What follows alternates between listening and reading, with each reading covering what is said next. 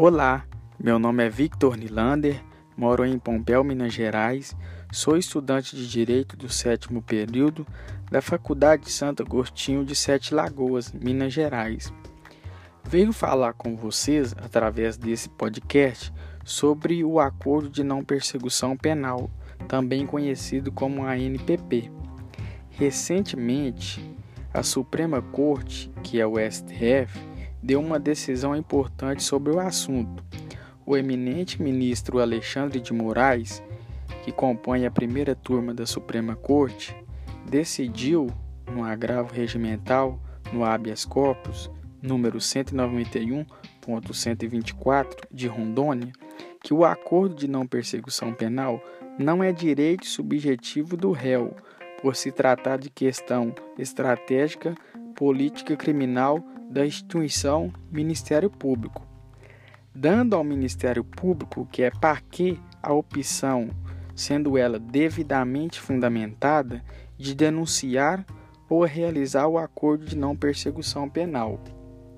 Esse acordo de não persecução penal, ele vem estabelecido na Lei 13.964 de 2019, também conhecido como o pacote anticrime, no seu artigo 28, a linha A e incisos.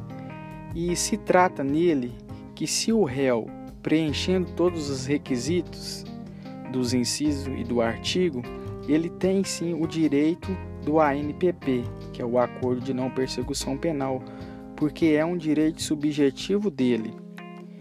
E quando o réu preenchendo esses requisitos, o Ministério Público tem a obrigação de fazer o acordo de não persecução penal, porque o MP ele é titular da ação penal e também guardião da lei.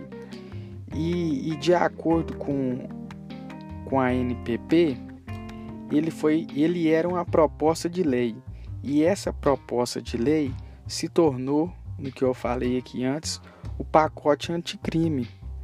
Então, o Ministério Público ele tem essa função de cumprir o que está escrito na lei e, com toda a vênia, deve exercer sua função corretamente. Peço vênia também em relação aos ministros, é, que, na minha opinião, a primeira turma da Suprema Corte deu uma decisão é, equivocada e essa decisão, ela, a fundamentação dela foi rasa. Com todo, com todo respeito aos eminentes ministros, porque os juízes, principalmente na esfera suprema, devem saber de toda a legislação, até pelo cargo que se ocupa. Mas o problema, na minha opinião, que pode se dizer aqui, do STF, é que os, que os 11 ministros, nenhum tem é, na sua carreira atuação na área penal. Eu espero que o, o ANPP possa ser visto pelo STF e tratado é, de maneira diferente. Quer ficar por dentro por mais dicas de direito penal e processo penal? Me segue lá no Instagram, arroba Victor Nilander com dois L. E não se esqueça do nosso lema lá também, combatendo um bom combate no direito penal. Vamos junto!